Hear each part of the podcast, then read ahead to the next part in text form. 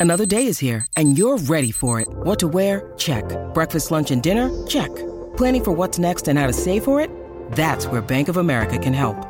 For your financial to-dos, Bank of America has experts ready to help get you closer to your goals. Get started at one of our local financial centers or 24-7 in our mobile banking app. Find a location near you at bankofamerica.com slash talk to us. What would you like the power to do? Mobile banking requires downloading the app and is only available for select devices. Message and data rates may apply. Bank of America and a member FDIC. When you need mealtime inspiration, it's worth shopping Kroger, where you'll find over 30,000 mouthwatering choices that excite your inner foodie. And no matter what tasty choice you make, you'll enjoy our everyday low prices, plus extra ways to save, like digital coupons worth over $600 each week. You can also save up to $1 off per gallon at the pump with fuel points. More savings and more inspiring flavors make shopping Kroger worth it every time. Kroger, fresh for everyone. Fuel restrictions apply. Hello, everybody. This is Marshall Poe. I'm the editor of the New Books Network. NBN listeners like to read books and buy them. So we thought we'd tell you that right now, our friends at Princeton University Press are having a remarkable site wide sale. You can get 50% off books, including ebooks and audiobooks, with the code 50, F I F T Y, at checkout until May 31. You can save some real money on Princeton University Press books. I encourage you to go there and check it out. Welcome to the New Books Network. Welcome to New Books in Performing Arts, a podcast series on the New Books Network. I'm your host, Pete Kunze. My guest today is Ryan Donovan, Assistant Professor of Theater Studies at Duke University and the author of Broadway Bodies, A Critical History of Conformity. The book was published by Oxford University Press in 2023. Good morning, Ryan. How are you today? Great. How are you? Great, great. Thank you so much for joining us and talking about this uh, exciting new book. Um, I was hoping to start, you could tell us a little bit about your background and your training. Well, in terms of this book, actually, it comes from my years of experience as a professional dancer, which is uh, what I was doing before I started grad school. And I turned 30 and I thought, okay, what else does life have in store for me? Let me get a PhD because I like picking careers that uh, require long, intense periods of training for few job opportunities. Amen. Um, so I I went to grad school and did my PhD in theater and performance at the CUNY Graduate Center. And while I was there, I, I honestly I wasn't sure what I was going to study at first because I was coming back into the academy after about a decade away. And I knew that I wanted to teach and to write, but I didn't know that I, at that point, I didn't know that I could focus on musical theater as an object of study. And so I was pleasantly, very pleasantly surprised when I discovered that there was this field that at that point was about 10 or 15 years old and growing and uh, had uh, you know peers interested in the same kinds of questions that I was interested in. So, you know, the, writing this book, which was based on my PhD dissertation, was the ideal way for me to combine my practice background and all of that experience with the tools that I learned in graduate school. So, can you tell us a little bit more, being both a, a practitioner and a scholar, how um, your experience in the industry, your experience training, um, your experience maintaining a certain Broadway body, as you say, um, informed your thinking and your study of Broadway bodies? I guess the irony is that when I was a performer, I never had anything close to the Broadway body. I mean, I used to go before ballet class. I would there was a donut cart outside of outside of the studio, and I would get donuts every day before class. So like you know, and then I wondered why why aren't I getting cast in these dance parts? Um, and you know, so years later, I kind of understood a lot more about how the industry worked, and now I kind of I'm no longer part of the industry, so I kind of see myself as an insider outsider. Uh, you know, to borrow from ethnography, uh, because I I had all of this personal experience, and I you know I apart, you know, all joking aside about donuts, I still did book a few jobs here and there and was a member of Actors Equity. And um, I uh, you know, I drew on all of that as I was writing this book and thinking about um, what I knew to be true from having been in the industry.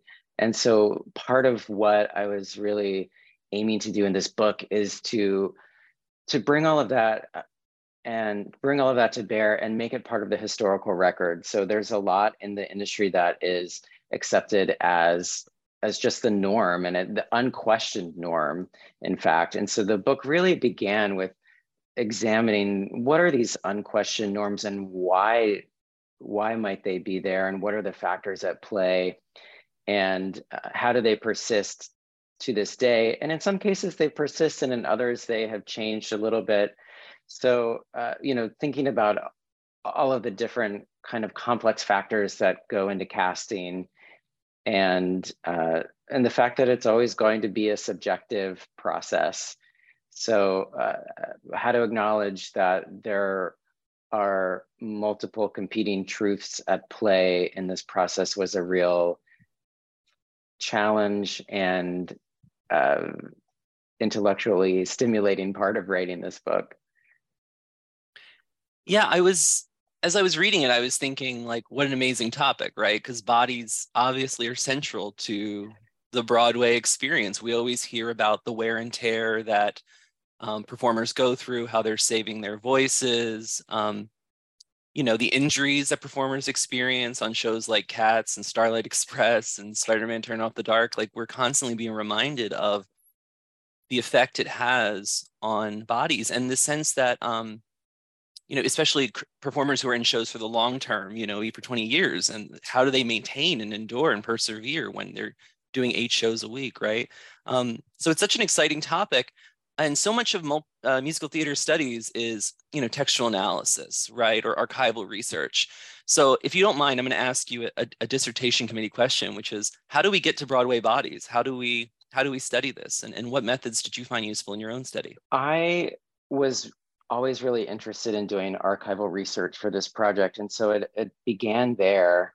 And so I went to various archives for this from the Library of Congress to the Lincoln Center Library for the Perform New York Performing Arts uh, Library at Lincoln Center, Beinecke at Yale. And um, so I combined all of that, the insights from the archive with interviews that I was able to secure. And then in in other instances, there were there are many interviews that I quote in the book uh, that were done at the time of production uh, of the shows that I'm writing about because I was really interested in as a, methodologically uh, tracking the the uh, the ways that language and norms evolve, and so I wanted to really cite what people said at the time. Um, in particular, th this really comes to bear in the shows from the 1980s in the book, and uh, and the the ways that we accepted uh, how the press spoke about size, for instance. When I read sections from that uh, aloud, people gasp at the language that was just so common then. And uh, the same goes for the ways that uh, LGBT, LGBTQ plus folks were openly denigrated in the press in the 1970s and 80s. So that's that's really how I began this dissertation project. But actually, it, in some ways, the the seeds of it were planted earlier because in grad school, you know, you have to take in whatever your field is, you're likely to have to take an intro to theory course. And I took that course and I just wasn't finding anything that really made sense to me and you know this was it was kind of a gloss on all of the the quote unquote high theory and i realized later that i was really drawn to maybe what might be considered the low theory because it was about the body. And uh, so i discovered in one course that i could apply insights from disability studies to theater and fat studies to theater. And so that's really where it all began for me before I went to the archive was was immersing myself in those two fields in particular, and they really spoke to me uh, deeply because I, of my experience as a as a performer, and that I approach things through the body first. And so once I found those, I thought, oh, uh, this is a conversation that I want to be a part of. Yeah, I think that's one of the things that I really enjoyed about your book is how it lays bare all this discourse that's just so unapologetically homophobic, fat phobic, um, in an industry that we often associate with being LGBT friendly, inclusive. Um, you know, they're not Hollywood, they're not sports, right? In theater, right. everyone's welcome. And then you read this and you're like, my God. And in major presses and major junkets, right? It's it's not like these were bloggers in the dark corners of the internet. These were the leading voices in the theater community often. Right. And what really was kind of shocking to me as I as I dug deeper into this was that sometimes those voices were coming from inside certain productions. And so in the in the chapter on dreamgirls for instance you can see that I, I, write about one of the actors who was a replacement in it and how she gave an interview in tv uh, on a local tv station in la and about two weeks later two months later she's interviewed in uh, local press for the production's moved to san francisco telling a completely opposite story than the one she told on tv in la and it's clear that the the PR people for the show and the creative team and producers had decided that she needed to change the narrative. And so, the, you know, there's that. And then in the in the chapters on La Cage aux Folles, I'm uh, I, I chart how you know the show was initially cast with two straight actors playing these these this gay couple and uh, in 1983 and then when the show was revived with gay actors in the early 2000s, there was no mention of, of the fact that they had historically, for the first time on Broadway, two gay actors, two out gay actors playing these parts. But then when it was re- revived again, all of in 2012 with two straight actors, all of the press was all over the fact that oh, these brave straight actors are playing gay, you know. So, uh, and in part that is determined by a show's publicity team and its producers so I, I, was really drawn to these these paradoxes of uh, of inclusion and exclusion and you know whenever we're having the conversation about inclusion it's implicitly acknowledging that exclusion has has or is taking place you know um, and so i was drawn to those those contradictions within the industry can you talk a little bit more about bringing together these various fields? You mentioned fat studies and disability studies. Obviously, there's queer studies here, musical theater studies, um, and they all kind of come together under this theme of, of embodiment. But um, I'm, I'm just curious about kind of um, what you learned in kind of putting them in conversation with one another. One of the ways that they all spoke to me in a in a cohesive way was that you know, in terms of fat studies, disability studies, and queer studies, we're, we're all talking about identities and bodies that are stigmatized. And one of the upsetting things, uh, one and one of the harder parts of the book uh, is looking back at how all of those identities were stigmatized by eugenicists in the early 20th century. So we have these histories of of these bodies being that eugenicists sought to eradicate and you know I, I, was in a way you know without underlining that too much in the book i was thinking about then how how did how does how do the stigmas that emerge from that era impact who we see on stage today and you know of course i'm not claiming that broadway casting is is eugenicist um, you know it's nobody is drawing from that ideology um, on purpose anyway. And I, you know, I don't think people really are. I, one of the things I learned in, in writing the book actually was how uh, how little power casting directors actually have. I mean, and they they want to make the industry more inclusive, and it's often the creative team or the producer who's the barrier to that, not so much the casting personnel.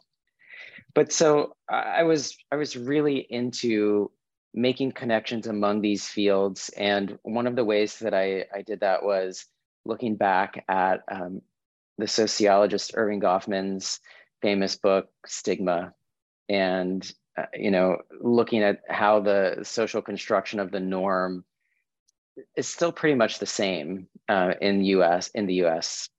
as when he wrote that book, and uh, you know, so the the book that I was interested in writing and researching was about bodies that challenge or subvert that norm and feel and finding academic fields that also do that. And so that's how I landed on those three fields. I was hoping we could talk more about casting, right? Because it's such an important industry practice. And um, in my home field of film and media studies, there's been exciting work in recent years as well. But I think it really brings to the forefront these tensions between Broadway as an art form and Broadway as a business. So can you talk yeah. more about focusing on casting and not just on stage representation or the characters that are being written in these shows? Right. Uh, you know, to your earlier point about how a lot of musical theater studies is uh, drawn to textual uh, analysis, I was never really drawn to that. Uh, and I, I love reading it, and I love when somebody's really amazing at that. I felt like I could bring other things to the table. And in particular, one of those things was looking at casting as a labor practice. And it's a necessary evil. Uh, we've got the system that kind of works right now. Um, you know, you, you have to figure out a way to to narrow down the pool of hopefuls because there are always more actors willing to be in something than there are parts available. And so Actors Equity, the union has set up procedures to, to try to make casting be more inclusive, and yet they're still at the mercy of producers. So um, that is that's really how I landed on casting. And one of the things that I, I think is interesting about casting is that it's it as I mentioned before, it's always going to be a subjective process. And I think that's why it's exciting. And so while I acknowledge that it's always going to be subjective, what I am arguing in the book is that it doesn't have to be discriminatory at the same time as it is subjective. And so, you know, I, I think we see these casting breakdowns that describe body size, shape, um, height. I mean, for for me, I, I write in the introduction about lying about my height as a dancer because uh, so many shows had height requirements and you know precluded me for i was never tall enough for susan stroman shows for instance. Um, i don't know that like the producers needed male dancers to be 5'11 or above but she thought they did. So uh, you know I, am interested in thinking about uh, ways of that people can make casting less discriminatory while still acknowledging that it is uh, it's a personal process for the for the director and choreographer.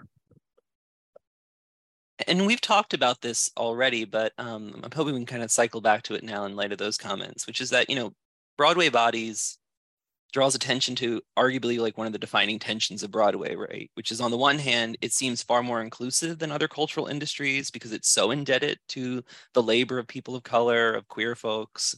Um, and on the other hand, it remains so inaccessible financially, physically, um, geographically, right? I mean, sometimes I find myself as an able bodied person going to the theater and I'm like, how do people sit in these chairs? Or my knees are up to my chest. And what does this do for people who use wheelchairs or who are older and have less mobility, right?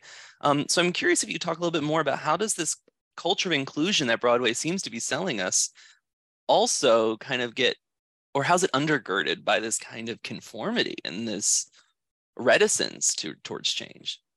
Yeah, I, you know, in the book, I mostly write about what happens on stage, but I think this is an important point about the the offstage dynamics or the, you know, the front of house for, for audience members.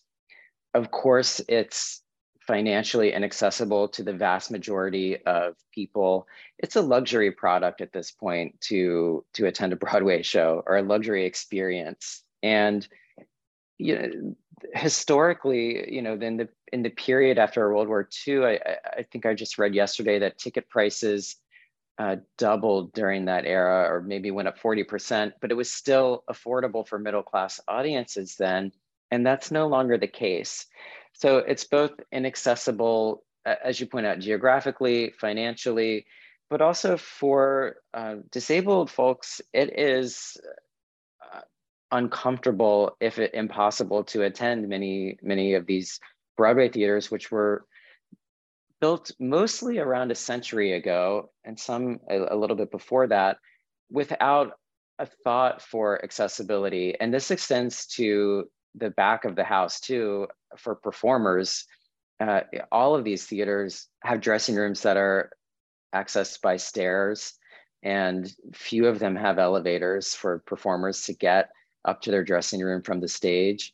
And so the industry is not set up to to be uh, to be accessible really. And as you mentioned i mean for wheelchair users or for deaf and hard of hearing audience members or for low vision i mean it's it's an afterthought in many instances. Or maybe they will producers will, will offer a performance once every six weeks that is sensory friendly or has sign interpretation and you know, if there is an ASL interpreter, often there's only one interpreter who has to play all of the parts and translate the the language of the show into ASL. And so that's uh, not really so inclusive because it's a it's kind of a separate but separate and unequal experience. Yeah, so thank you. I mean, I, I guess my question is a little unfair. I was thinking about the kind of the broad scope, but let's go back to the stage, right? And um, you know, your, your study focuses primarily on um, I, I, would say since a chorus line, right? So yeah, um, and and so it was think, making me think like, oh, like what would it mean to rewrite the entire history of Broadway or to rethink, you know, stars through this question too, right? Um, and so in my casual googling, I, I looked up, you know, the greatest Broadway performers and divas of all time. And what struck me immediately is how many of them were white, cisgender, slender. Um, in fact, the only performer on that list who I would associate as being one um, a performer known for their their size was Barbara Cook, and of course that's more so later in her career when she transitioned primarily to cabaret performances, yeah. right? Um, so I guess my, my question in a very long way is how might this attitude towards bodies reshape other histories that could be written? Or how has broadway changed over time in its attitude towards bodies? That's two questions. So pick one yeah. or do both. Um, i think in terms of how it's changed we're starting to see we're, uh, we're starting to see different bodies on stage than uh, more regularly than we used to see i think and we can this is why I mean I purposely say C because I, I wanted to write about what's visible to audiences in many instances, although sexuality isn't always visible, right? So, mm-hmm. um, but so shows like A Strange Loop that um, you know are about a fat black queer guy, and you know to that uh, to that matter, for that matter, also Fat Ham that's coming to Broadway this this spring. Um, but also you, know you're starting to see ensembles that aren't just full of the quote unquote broadway body type. And uh, so the, but like with other as as with earlier shows where there might have been one black chorus member or one asian american chorus member or uh, latinx member of the chorus now we're starting to see that with uh, size and with disability in some in, in rare cases still but uh, so things are slowly changing and um, i think part of why i focus on casting rather than dramaturgy or you know textual analysis is because that stuff is really slow to happen in in theater. Theater is a slow art form takes a long time to write a musical these days to, get it produced. Uh, it's a series of workshops. It's an, maybe an out of town tryout or a regional production. And casting is actually a, a much faster process. So casting is one site where we can actually see immediate changes. And that was interesting to me and also interesting in that for consideration of well why haven't we seen this sooner? So yeah i mean i i do think broadway is changing. It's maybe not fast enough for for other for some people and maybe it's too fast for others in in some regards but i i do see that it is it's attempting to change anyway and and to be more inclusive. So that and that's a that's a change really uh, in the last couple of years since broadway reopened following its pandemic enforced shutdown so you know i think this is we can look at this as one of the good things that came out of the, the reckoning that the industry went through during covid yeah absolutely i mean I'm just thinking of my own theater going in the last year as I'm trying to catch up for all the shows I didn't get to see during the pandemic, or I should say that the heyday of the pandemic. In many ways, we're still living through the pandemic, right? Right. Yeah. Um, and going to see a show like & Juliet, right, where I was really struck by the diversity of bodies on stage um, in the ensemble, right, compared to say, you know, a show like Chicago, which traditionally has had,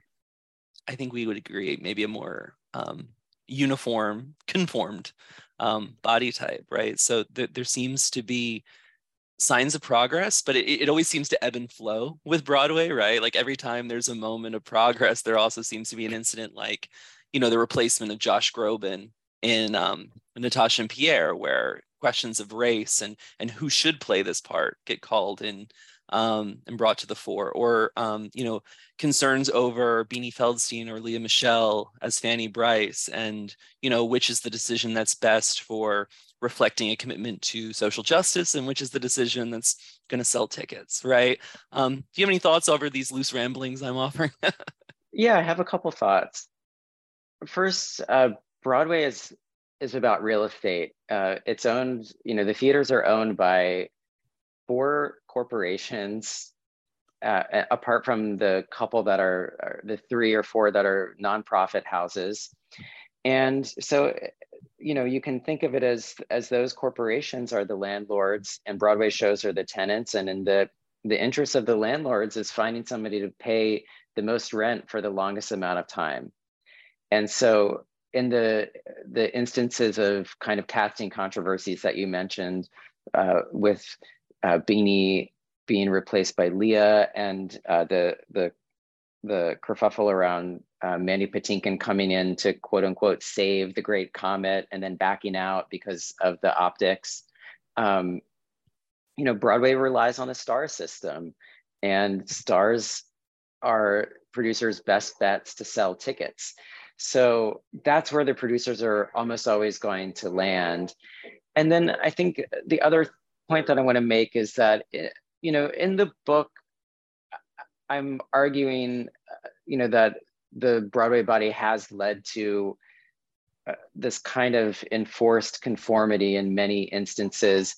I just want to make clear, though, that because sometimes I see this point get misinterpreted as me saying that this is always a bad thing. Mm-hmm. I think it depends on context. I don't think anything is all good or all bad and i i think that you know there's there's room there should be room for all kinds of shows and all kinds of casting on broadway and so sure sometimes i love to go see a show like chicago that celebrates this this body type uh, but i don't only want to see that and i think that's kind of that's the distinction i i'm making in the book is that for far too long we've only seen that and so I, I, don't think that we need to throw it out in the name of um, social change. People should be able to look how they want to look is, is the bigger point. So, you know, I, I see myself as in the book as contributing to more of the discourse around body neutrality rather than body positivity. Of course, I support, you know, body positivity, but I think really the, the the aim for my work is to to see uh, that there's kind of a, a, a, neutralizing of the stigma attached to different kind of body types. And so, for instance, drawing from fat studies, to use the word fat as as a descriptor rather than you know bend ourselves into pretzels trying to come up with euphemisms. Um, so uh, you know, nothing. I I think we have to move a little bit beyond the frame of good, bad, and to in order to to actually talk about what's happening openly. Yeah, I, I think of um, scholars like Christine Gledhill and like pleasurable negotiation, or um, uh, Stacy Wolf on dissonant pleasures, right? And realizing that there's going to be these elements in which we're never going to be completely satisfied, but you know that doesn't mean we can't enjoy it, and that doesn't mean that progress can't be made still. So I realize we've uh, I've committed a bit of a cardinal sin, which is we've been talking about uh, Broadway body, but we actually haven't laid out clearly how you are defining this this term in your work. And I was hoping you could could offer us kind of a, a concise preview of what this concept means for you. Um, and in particular, how you link it to neoliberalism, which I think was an interesting um, theoretical move in your work. I'm defining the Broadway body as the, I should pull out the back of the book here to read what I wrote for that. Um, the hyper, hyper fit, exceptionally able uh, triple threat performer who I think I, I, kind of made a joke that this is the the performer who uh, you know, does their workout with their trainer and then goes to do their matinee of Hamilton and uh, then goes on for the lead that night. Um, their matinee in the ensemble and then plays the lead that night. So it's this performer whose whose body can do anything, and they're usually tall.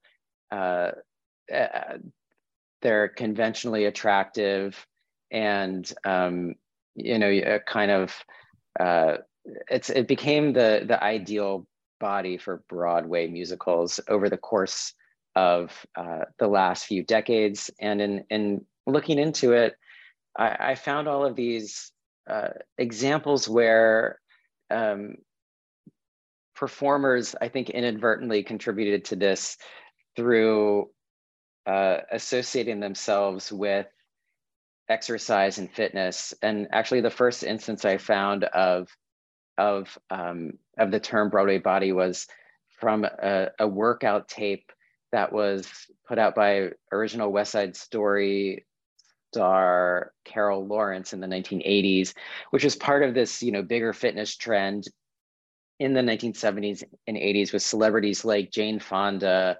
associating themselves with with fitness. And uh, on Broadway Ann Reinking made a book called The Dancer's Workout.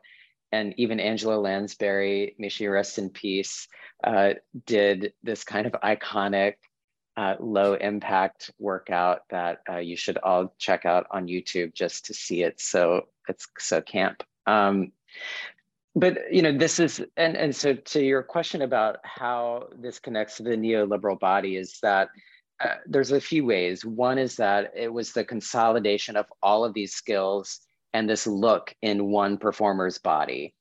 So before the before West Side Story, which was in 1957, most musicals, most Broadway musicals were cast with separate singing and dancing ensembles. So let's say there would have been 14 members in the singing chorus of Oklahoma and 14 dancing members in the chorus of Oklahoma. And so the dancers would come out and dance, and the singers would just stand there in the back and sing, kind of like um, musical wallpaper. And um, West Side Story was the show, it wasn't the first show to cast one ensemble of just singer dancers, but it was the, the one that really shifted the paradigm. And it took about a dozen years for that to really catch on. And by the time of Pippin in 1972, Bob Fosse is also using a, a similar tactic in casting these triple threat performers who sing and dance and act and cover all of the leads. And uh, so that, you know, the consolidation of all of these skills into one body uh, saved producers money. It made shows more profitable. And it also made them uh, more profitable because they were more replicable and this is where I'm talking about a chorus line in the book and the fact that its runaway success meant that producers had this opportunity to capitalize on that by opening um, the show uh, three companies simultaneously. So in 1976, they were rehearsing three companies at once. Uh, one to open the show uh, on Broadway with a new company, one to go to uh, LA, and then I, I think the third was London. And so they were you know the the fact that they were doing this all at once, all together, it kind of made it like this neoliberal machine that uh, you know put these bodies to work.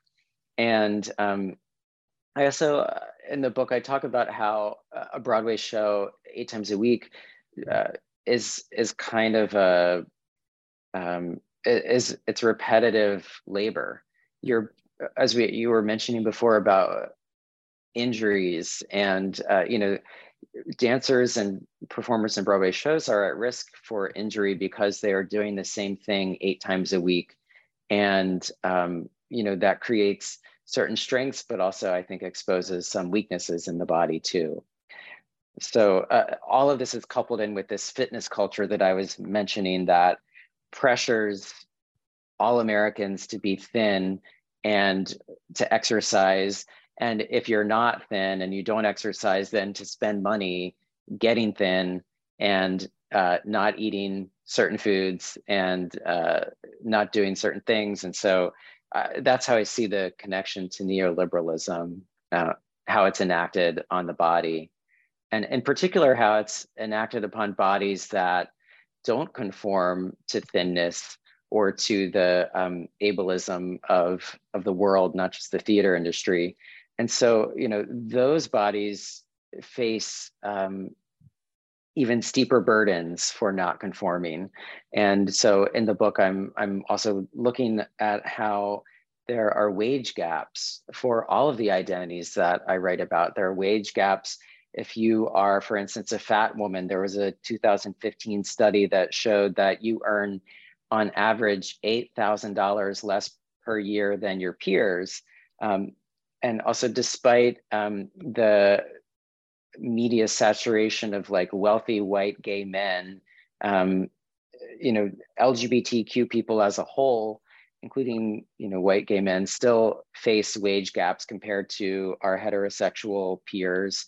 And um, you know, the the statistics for disabled people in the labor market kind of blow all of the rest of that out of the water because it's so dismal.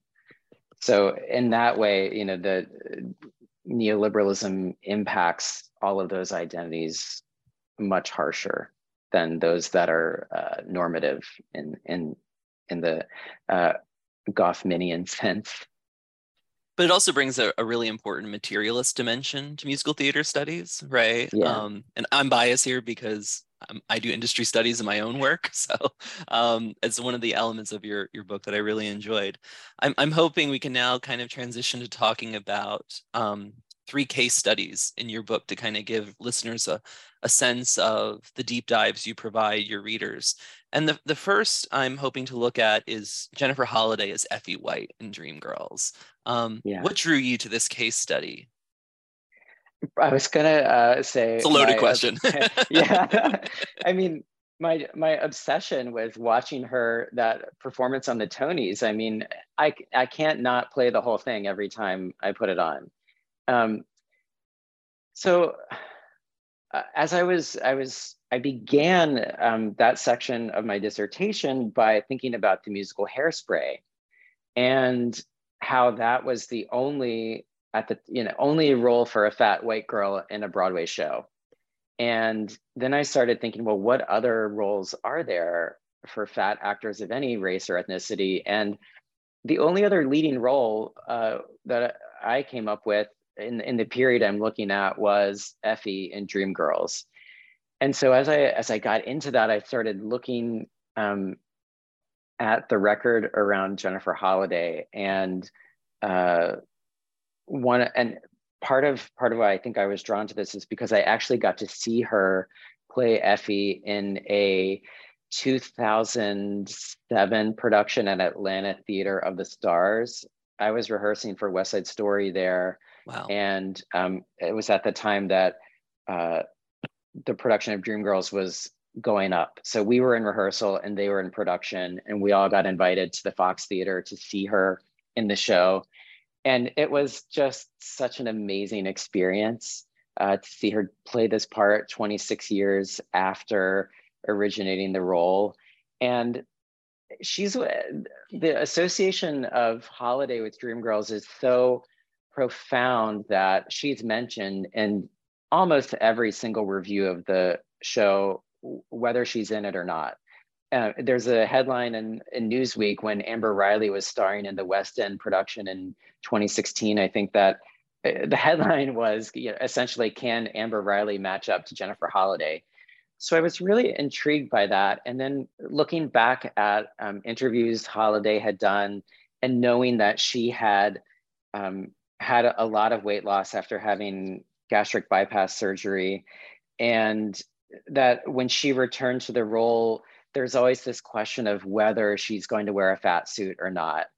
And i became obsessed by that. And i actually felt so vindicated uh, about uh, last i guess a week ago. There was this article in the new york post uh, to coincide with her holidays run of shows at uh, the Cabaret 54 Below, where they they talked about um, her wearing a fat suit in Dreamgirls, and uh, you know it's fascinating to me that uh, you know in addition to my book, 40 uh, 42 years later, Jennifer Holliday is still so associated with Effie and with the fat suit, and that it's still part of the public discourse.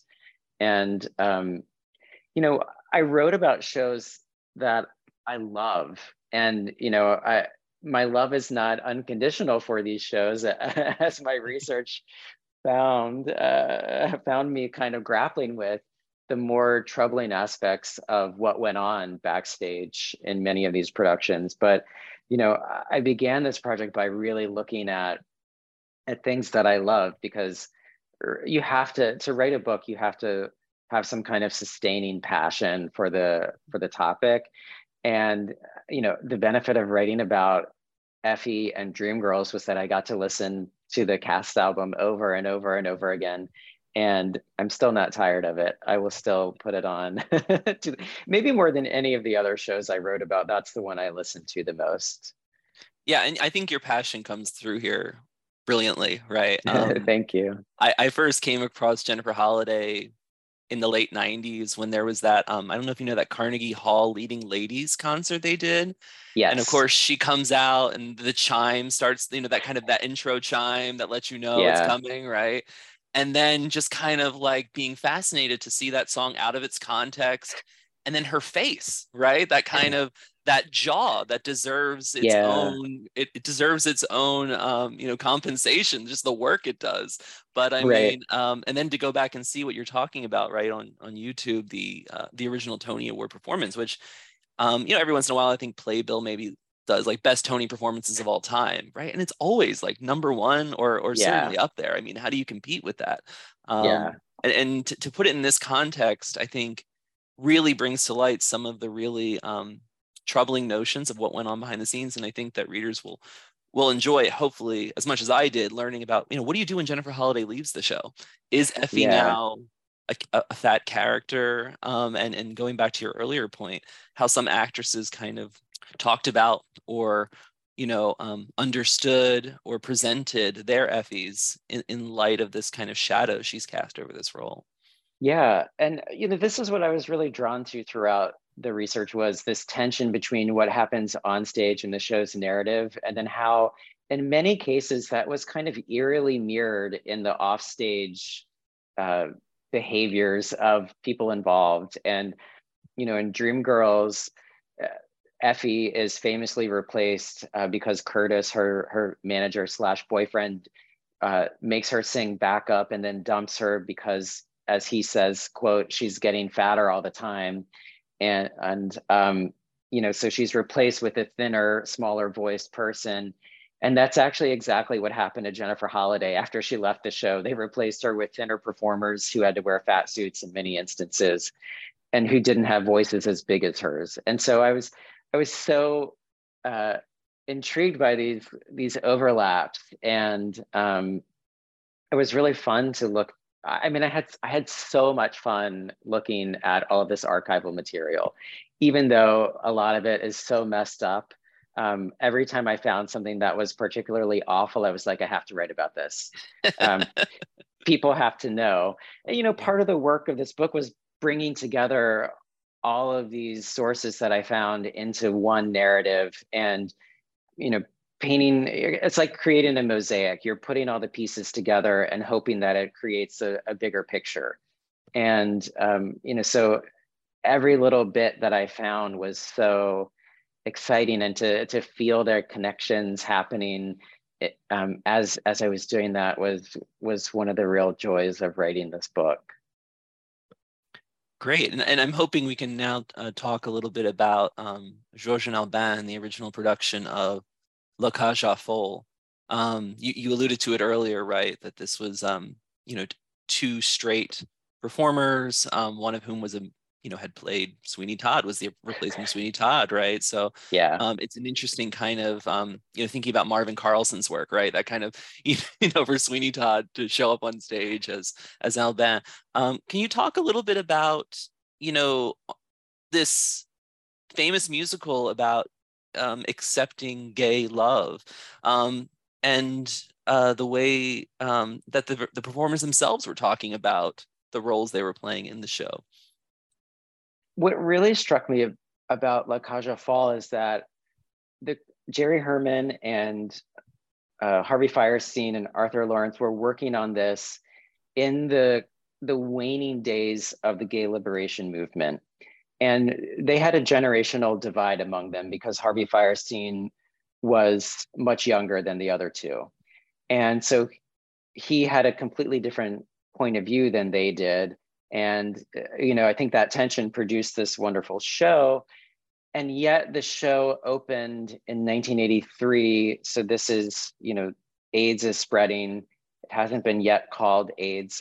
And, um, you know, so there, I was so drawn to the fact that you know they were writing this really fluffy romantic comedy at a time of uh, terrible fear and stigma against gay men in particular.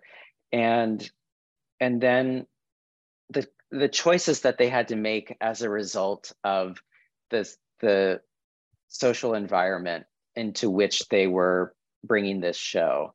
And you know, I, I spoke with, I interviewed one of the original producers of the show, and um, you know he made the argument as as they did back in the 1980s that they didn't consider actors' identities when they were casting the show, and they simply went with the best actor for the role.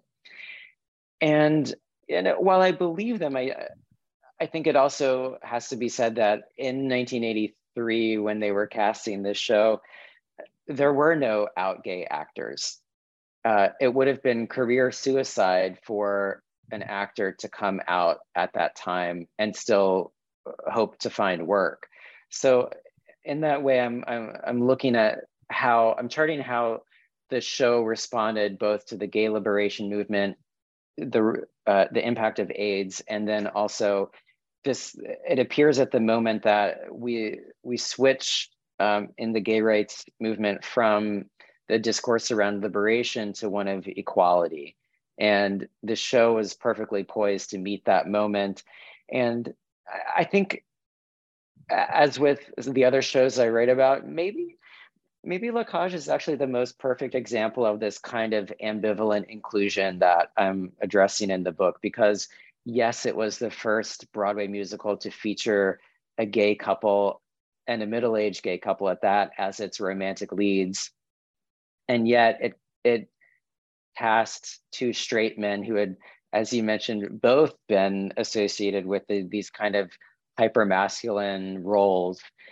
And uh, so, you know, in that sense, there's this ambivalent inclusion. And um, Harvey Fierstein argued that the that that Albin at least should have been played by a gay actor, and he he later went on to to see the role. He actually went on to play the role himself on Broadway in the second revival, but before that, he did live to see uh, a gay actor play the role, and he said that he felt that "I Am What I Am," the big gay anthem from the show, worked better with a gay actor, mm. and the famously cantankerous Arthur Laurents uh, was forced to admit that he agreed with him, which is quite a win for Harvey, I think.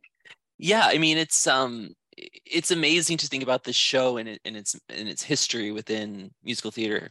Um, you know, we were talking about the Tony Awards earlier, and I remember watching Jerry Herman's acceptance speech when he won Best Musical, right? Defeating Sunday in the Park with George, right? Even though yeah. um, Sondheim and Lapine had won the the Pulitzer, I think by then. Um, and he kind of frames it as in like the the tuneful musical is not dead, right? Like, right. Yeah. Um, I so, think he said the the show show tunes are alive and well, or something like that, right? Right, right. Because you know, and of course Sondheim has that famous jab about the hummable song and merrily, right? Um, so it, it, was an interesting kind of um, artistic moment, but also thinking about it in its political moment too.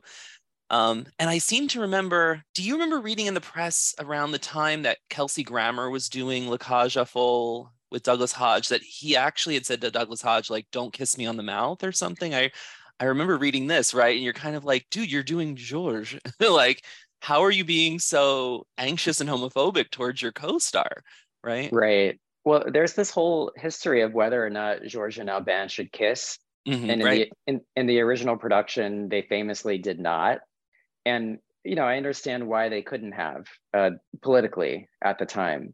Um, i don't necessarily agree with that but i understand it right? So and then th- there's the revival uh, the jerry zaks revival in i think 2003 or, or four maybe. And um, they did kiss in that production i believe. And then in the it turns out in the last production uh, the kelsey grammer douglas hodge production. There's this moment where it looks like they kiss but kelsey grammer actually like kissed his own hand or something like that. I mean of course to find out his politics later after the fact um, you know um, has colored our our, our view of him, him in the role maybe but um yeah it's it's wild to me that you would take that part and then refuse to kiss and you know it's not like a a deep kiss or something uh, that is required on stage it's just right. you know but it, I, I was so struck by how many actors would take on roles like that and then refuse to give the character the full humanity that they deserve. And you know, I'm going back to the Tonys for La Cage. Actually, I write about this in the book how uh, George Hearn refused to do to wear the uh, Zaza drag and to sing "I Am What I Am" on the Tonys that year. So all of the Cagelles, the the uh, drag ensemble from the show, come out in full drag, and um, do a do a little bit of a number, and then uh, George Hearn walks in, walks on stage in a tuxedo, um, in total male drag to sing "I Am What I Am," which is in the show sung as Albin's uh, drag persona Zaza, and I just felt uh, that it was such a betrayal of the show's values. And you know speaking of the this kind of tension it's so odd then to think that that same year uh, on the grammy awards which gets a much much bigger viewership than the tonys um, they sent walter charles out to la to perform uh, i am what i am on the grammys. He was the the cover for Albin on broadway and he performed on the grammys in drag. And so it was this real like and on broadway's own uh, home home uh, home field let's say uh, hearn made this choice not to to do the number in drag. And i, I think that's that's indicative of of a lot about um, the 1980s about what it was what broadway was like then and um, uh, you know what what certain actors felt comfortable doing and where. And, mm-hmm. uh, you know, uh, I was enormously fascinated by that. Mm-hmm. Mm-hmm. And, and if we can now talk briefly about um, Ali Stroker as Ado Annie in the recent yeah. um, revival, revisal, Oklahoma. However, we, I mean, it's not really a revisal, right? It's just more of reimagining.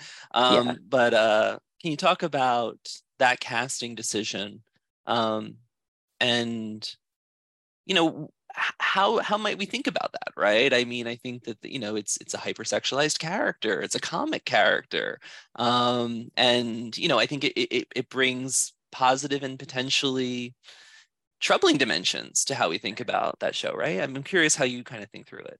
Yeah, I, I was actually just teaching Oklahoma two weeks ago, and um, we looked at On the Town the week after that, and these two musicals in particular uh, are from 1943 and 1944, so the the final years of World War II, and I think that Ado Annie in Oklahoma and Hildy in On the Town are Broadway musical theater's horniest characters, and I think it's you know, and looking at them in historical context, they're they make sense given women's newfound freedom in America in those years, especially in the workforce and um, and just having a little bit more agency over their lives than previously. And of course, you know, after the war, the 1950s comes and uh, you know the nuclear family becomes uh, dominant above all, and we start to lose characters like this. And yet, when these shows are revived, it's really risky because uh, you know, we're not in that 1940s context anymore. And so, how do you deal with the kind of potentially icky parts of of reviving these hypersexualized female characters? And I actually thought in casting Ali Stroker, uh, who who uh, uses a wheelchair, just in case listeners don't know who she is. Um, casting Ali Stroker as Ado Annie was this real casting coup because, uh, you know, this was her second Broadway musical after appearing in Deaf West's revival of Spring Awakening. But, uh, and her first in this kind of um, major role. And, uh, you know, it was revolutionary because it allowed a performer with a visible disability to actually be sexual and to acknowledge that disabled people have a full uh, range of desire and sexual expression. And so it was really liberating in that way. And she had so much fun and joy with those aspects of the role that, you know, for me at least, any potential um, outdated gender politics felt totally different. And mm-hmm uh, there was this kind of celebratory aspect to the role uh, that you know it might not have had if they had just cast some traditional uh, comic ingenue in the role. And what's interesting to me about that production and that role in particular is that um, since Ali Stroker played the role on Broadway, um, when that production toured, Ado Annie was cast with a trans performer named Sis, and then in the recent uh, West End production, which began at the Young Vic and is now going to the West End this spring, um, Marisha Wallace played Ado Annie, and she was actually just nominated for an Olivier Award yesterday. And um, I interviewed her when she was playing Effie in the West End production of Dreamgirls, and she went on to play um, Motormouth Maybelle in the West End revival of Hairspray, and now she's playing Ado Annie she she was playing Ado Annie. Now she's playing Adelaide and Guys and Dolls at the Bridge Theater. But her career is kind of this marker of of what kinds of visible uh, markers are now being cast in certain roles differently than before. And so, you know, to get back to Ado Annie, I think it's fascinating that this is the role that Daniel Fish, the director, casts a disabled performer in, a trans performer, and then um, you know a, a plus size uh, black woman in, um, mm. and I, I, guess that goes also for Sis too. But um, you know that Ado Annie became kind of the container in that show of these uh, visible markers of difference from the norm, um, and of course in in each of these productions, uh, you know I have to say that uh, Laurey was played by black actors. And so there you know there were um, you know Ado Annie wasn't the only one that only role whose casting veered from like the you know your grandmother's version of Oklahoma but I just think it's so fascinating to think about why this role as the as the container of um, difference um, and I think uh, maybe it is it is about um, reframing who gets to own their sexuality in this culture and so it uh, always came off as as less constrictive than it might have Mm-hmm. So um, yeah, and Ali Stroker, uh, you know, is now becoming a big TV star. So it's exciting to see her her rise. Absolutely, absolutely. And um, I didn't have the opportunity to see the other performers who took on Ado Annie, but I think one of the things that was interesting compared to, uh, as you mentioned, your grandmother's Oklahoma is not only is Ado Annie in that show or Stroker's performance of Ado Annie um, sexual, but sh- sexy, right? Yeah, like right. normally it's played as more of a kind of like, oh, you know, she's promiscuous, you know, but like in th- she really kind of exudes a confidence that comes from this sexuality in a way that um, in addition to the optics of the role right also kind of reinvents the character too. Totally. um, so as we head into the home stretch um, in our conversation of ali stroker as a, you know um, hopefully a sign of, of progress afoot um, I, i'm curious what you think about where broadway's at now in this year right? I mean obviously book publishing requires us to to stop before now. Um, but you know, thinking about um, uh, a non-binary performer like um, Jerick Hoffer, whose stage name is Jinkx Monsoon, taking on a role that's traditionally a cisgender woman of, of you know matron Mama Morton in Chicago, or um, I was also thinking of Bonnie Milligan's performance in Kimberly Akimbo as Deborah. Uh, yeah. And in the spirit of your research, I went and looked at the casting notices, and they do not mention anything about being a fat performer. Um, and I loved that musical so much, and she stole the show in yeah. those moments when she's on screen. I mean, you know, Victoria Clark holds, holds her own. Don't get me wrong, yeah, but um, right. but it, it's it's not about Milligan's body, right? Right. It, it's about the character, um, and so I'm answering my own question. Excuse me, but I'm curious what you think about. Sorry, I'm curious about what you think about what you're seeing now on Broadway in terms of casting. yeah, I am such a Bonnie Milligan fan, and so it's a it's a thrill to get to see her play characters like uh, the the one she played in Head Over Heels and Aunt Deborah in uh, Kimberly Akimbo. I mean, I go, I return to her songs in the cast album again and again, and she's so fabulous in the part. And I really hope that she gets a Tony, uh, at least a nomination. Uh, so yeah, it is exciting, and you know, so we have that and then you know as i mentioned before broadway relies on the star system. Jinkx monsoon has sold more tickets to chicago than anybody had a right to expect for a show that's been playing on broadway since i was in high school in 1997 um, like this show has been you know going and going and going and it's always you know relied on stars but they had really started to get kind of uh, no shade here, but like C-list stars to come in. It's not like in the late 90s when it was a hot ticket. And so it was this real coup to get Jinkx Monsoon, who's a big star, to do this.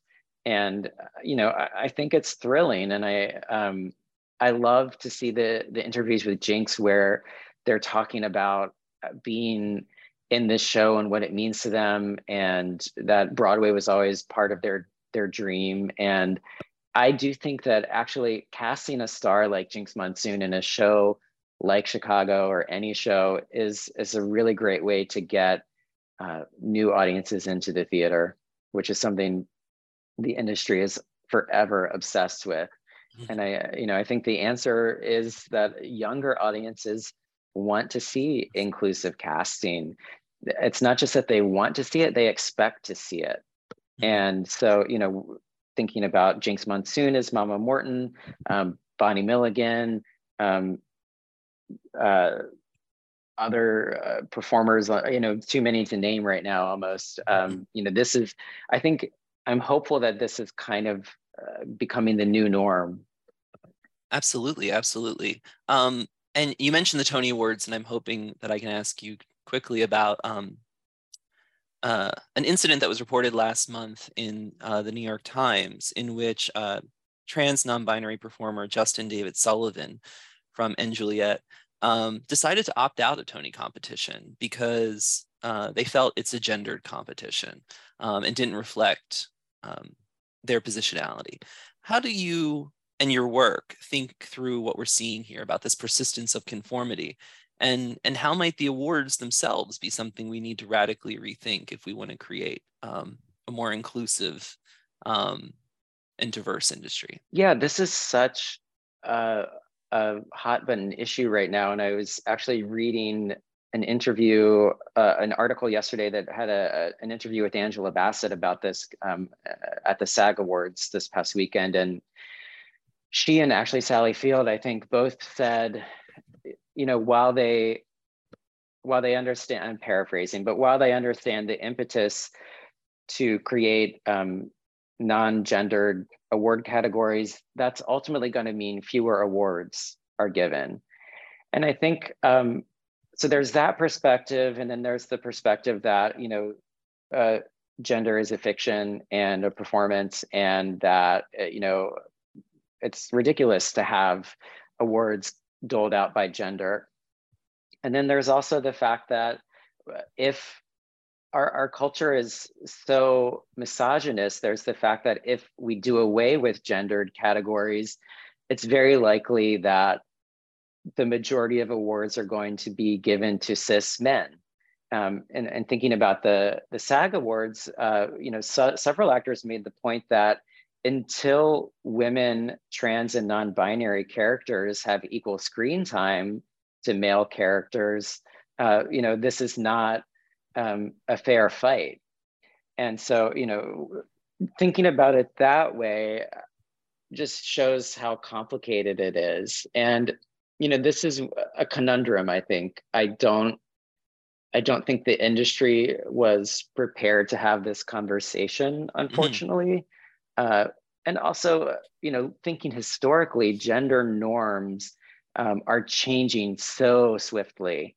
Uh, I think much faster than norms of sexuality changed, and um, and certainly they're you know coming to the mainstream much much more quickly than before, and so I I think a lot of people are playing catch up here, and um, yeah, so like I don't I don't actually know what uh, what should be done about this because I, I, can I can see how all of these sides are um, in tension with each other, and I I don't really think anybody's wrong here, uh, um, which is makes it hard to know exactly what the Tonys and other awards should do. Mm-hmm. Um, you know, I think that uh, this might be one of those situations where by solving one problem, you create another. Um, so, you know, for instance, if we do nothing, um, that creates its own issues of exclusion. And if we do change the way it's done, that's going to bring other consequences about too. So um, I'm glad that the conversation is happening. And I'm also glad that I don't have to be among the people deciding um, how to how to navigate this because it's uh, it's a it's a really evolving conversation, and not everybody is um, up to speed and uh, uh, using the same language even yet. So, uh, mm-hmm. you know, there's still a, a fair amount of education that has to happen for people that don't even understand the concept of a gender binary at all. Um, I also read this great article a few months ago. Uh, forgive me for forgetting the name of the the writer, but they they argued that everyone is non-binary because nobody wakes up and says, "Oh, I, am so binary today." you know that if we if we acknowledge that the binary is is fake, um, you know, then actually none of us uh, are really part of it. And so, uh, you know, that, that's a more academic perspective on it, but I think an important one to to toss into the mix too, especially if we, if we're in this moment of trying to get people to understand the fluidity of identity and in particular sexuality and gender identity. And um, you know and those aren't the same thing of course but um, in terms of casting i think it's really a challenge because as much as we are having that conversation about fluidity and inclusivity conversely there's this kind of rigidity that that arises about who should play whom and it becomes particularly vexing when it's around issues of gender and sexuality. So, you know, we're at a real inflection point there, and it'll be exciting to see what happens. Absolutely. Um, I, I, certainly get the reticence to offer the answer, but I think um, y- you're modestly not mentioning that you know work like yours provides the history and, and the analytical tools to start to have this conversation and i hope readers will feel that way and industry insiders um, when they come to your work. Um, so my last question what are you currently working on? Are you continuing on this path or do you find yourself heading in a, in a new exciting direction? I am in the very early stages of uh, researching a book about the the rise of virtuosity in musical theater performance in the 1970s. Um, so I've begun by looking at Bob Fosse's Dancin', which is about to begin Broadway previews later this week, a revival of that. And um, I, I started looking into that because there was this persistent notion that the show was so hard and that it would be uh, so difficult to dance that it would be unethical to revive it. Mm. And so I, I've I've actually begun in the archive. I've been doing research at the Shubert Archive, which is above Broadway's Lyceum Theater, and looking at stage managers' reports to, to tease out why performers were missing shows. And it's not always what the mainstream media would have you believe. So um, that's where I'm at right now. But I, I, plan to look at how the standards uh, of virtuosity for all three of the constituent constituent skills of musical theater performance were leveled up in, in the 1970s. So acting, singing, and dancing.